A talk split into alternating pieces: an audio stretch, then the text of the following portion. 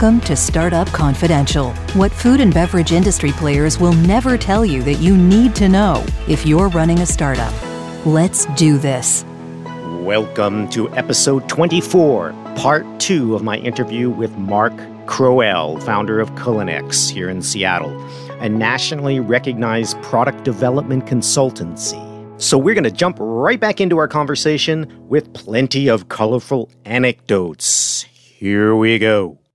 We want to talk about product design briefly? Sure. We also call it the discovery process. And we often Sure. work with, we specialize in clean label development. We don't use any artificial chemicals, flavors, or preservative systems in any of our development work. So a lot of the clients that come to us are really interested in some of these specialized ingredients, like like I've mentioned. Product design is that upfront part where you really are trying to figure out what are the challenges, what are the roadblocks, what are the risks, what's the product design want to be. So, when you talk about product design, I mean, you might look at different sort of intellectual descriptions of products, but then are you jumping ahead to prototype the prototyping phase and imagining, well, I quickly see that this concept or this idea is going to take us into a land of what you call in your article high maintenance ingredients from hell?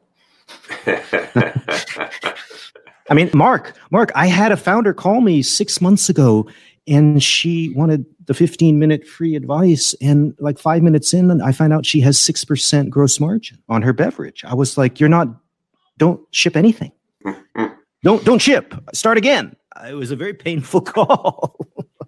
Is that part of how you guys approach things? yeah, you you ask them through the process of perhaps formally or informally ideating what the products are going to be, but with the right experience, you're thinking all the way through to the commercialization process, you know, all the way through product development and into commercialization. What kind of equipment is going to make this product? What kind of individual unit operations within the plant are going to be required? Is it going to be extrusion technology? Is it going to be die cut? Is it going to be horizontal mixers or vertical mixers? Is it going to be sheeted? Uh, is it going to go through a tunnel oven or is it going to be in a rotary rack oven? You're thinking about all the way through the process because you understand everything about the equipment and how it works. So you understand everything about the ingredients. So So you you would recommend, you know, even founders on their own. I mean, if a co-man is traditionally brought in by a founder at the commercialization phase, is there a process where they need to look at the thing that they're selling and actually potentially immediately start re-engineering it? And what do they need to look at? Yeah. So as a founder going directly to a co-man, Right. the co-man's going to ask for product specifications. So all of the ingredients that go into making the product, they're going to ask, you know, what ingredients have you decided on? Maybe. Or is it okay if we just use the ingredients that we already have? And a lot of times that's going to be the route that they go down. And Yeah. if the founder says, well, I've, I've got this particular chocolate that I want to use, or, you know, I've got this particular flavor that I want to use, the co-man may or may not do it. You know, they may offer up an alternative, or they may say, you know, if we use the existing product that we have on hand, it's going to be a lot cheaper for you. I think this is exactly where people get into a whole bunch of deep water real fast because um, they're not good at negotiating with co-manufacturers for one, because they don't do it for a living. But it sounds like you need to have a pretty detailed formula that a co-man will understand in their language as part of your contract, essentially. Correct? I mean, otherwise, you're this is a giant guessing game. Correct. I mean, you know, we do co-man searches for probably 80% of the product development projects that we execute because I'm sure, I'm you sure know, we're working with early stage companies, working with founders and, and, and smaller CPGs. The process that we go through to vet comans, I mean, it's a it's a three stage process with you know spreadsheets of questions. But let me just kind of overview the decision process a founder would want to go through to select a co-man. Try to simplify that because as a founder trying to select a co-man who's going to not only make your product but help you create your product, you want the right co-man. So what does that entail? What should you be looking for? Well, number one, I think you want the co-man to share something of your your values, you know, what's important to you or your the way you approach your business. You have to be able to have a productive relationship with the co-man. If the co-man makes you feel uncomfortable or or browbeaten or isn't interested in your project, that's you know probably a sign that that may not be the greatest fit for you. So I think just some of that personal chemistry yeah. is important. Are you going to have a, a, productive working relationship with them? I think the second thing, and we we vet that. I mean, that is actually part of the vetting process we go through uh, with co-mans. I think the second thing is just understanding whether or not they've got the right equipment, and that includes packaging equipment. That's very important because they're not going to buy specialized equipment probably for your project. Indeed. Obviously, production equipment is uh, and packaging equipment is you know hundreds of thousands of dollars or more. It's a big investment.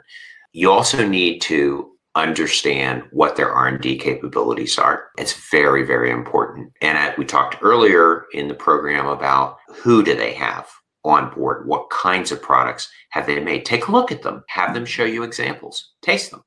Uh, look yeah. at the packaging.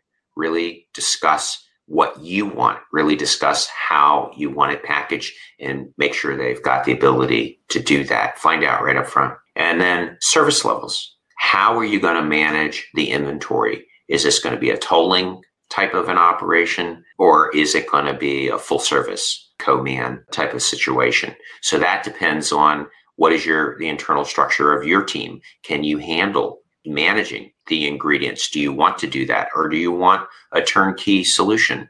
Now, one of the things we haven't talked about is not going directly to a co-man, but not going to a product development firm like ours. And that is a third path there are people right. out there, not consultancies, but there are operations specialists, not necessarily expert in product development. That's not really their gig. But what they are expert in is managing co man relationships. You take your product and your idea and your business to them, and, and essentially you outsource all of that co man relationship to them and they take care of all the details. They really take care of all the details, like outsourcing your HR, outsourcing your finance function. They'd be doing more than the co-man management. I get it. Yeah, that was a really helpful summary, I think, for folks. Um, but it does sound like there's probably a lot of underthinking, if I'm not correct, on a very detailed, almost scientifically detailed description of the formula in those contracts with co-mans, right? And I would imagine things are getting signed that are awfully vague. Am I mistaken? I've seen a lot of co-man agreements that are very poorly written, yes. And you want good, experienced legal assistance. Don't just sign a co-man standard agreement. That's not going to necessarily be in your best interest to do that. How would a founder who's not necessarily hiring a consultant, and I'm not trying to downplay that option because it's increasingly sounding smart to me, um, what do they need to be aware of if they're going to go do that alone? How do we do prototyping and how do we deliver the information to a co-man? And it really relies upon our knowledge and relationships with uh, you know the hundreds of companies out there that are making industrial food ingredients.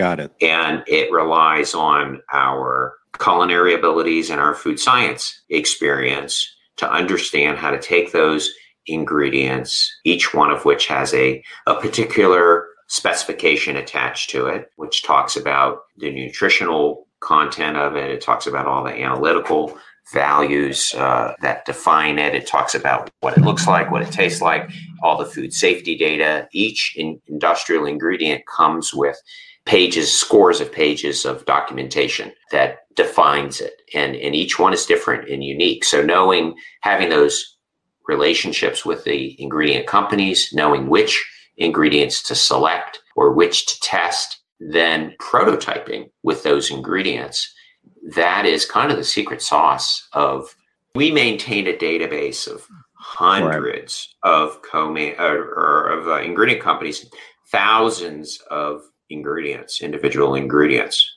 Well, this is another reminder to founders who want to you know, have the appetite for that prototyping process internally before they go to a co-man, which does, I think it does eliminate a lot of pain potentially. Certainly makes your contract smarter. You need to put places like Supply Side West, you know, on your calendar when they actually happen again. Sorry. Um, would you not agree? Would you not agree, Mark? I mean, that's where a founder is going to go get educated. Yeah, I, I mean, the biggest ingredient show for us, Institute of Food Technologists annual show, also canceled this year, yeah, unfortunately, yeah. in yeah. Chicago.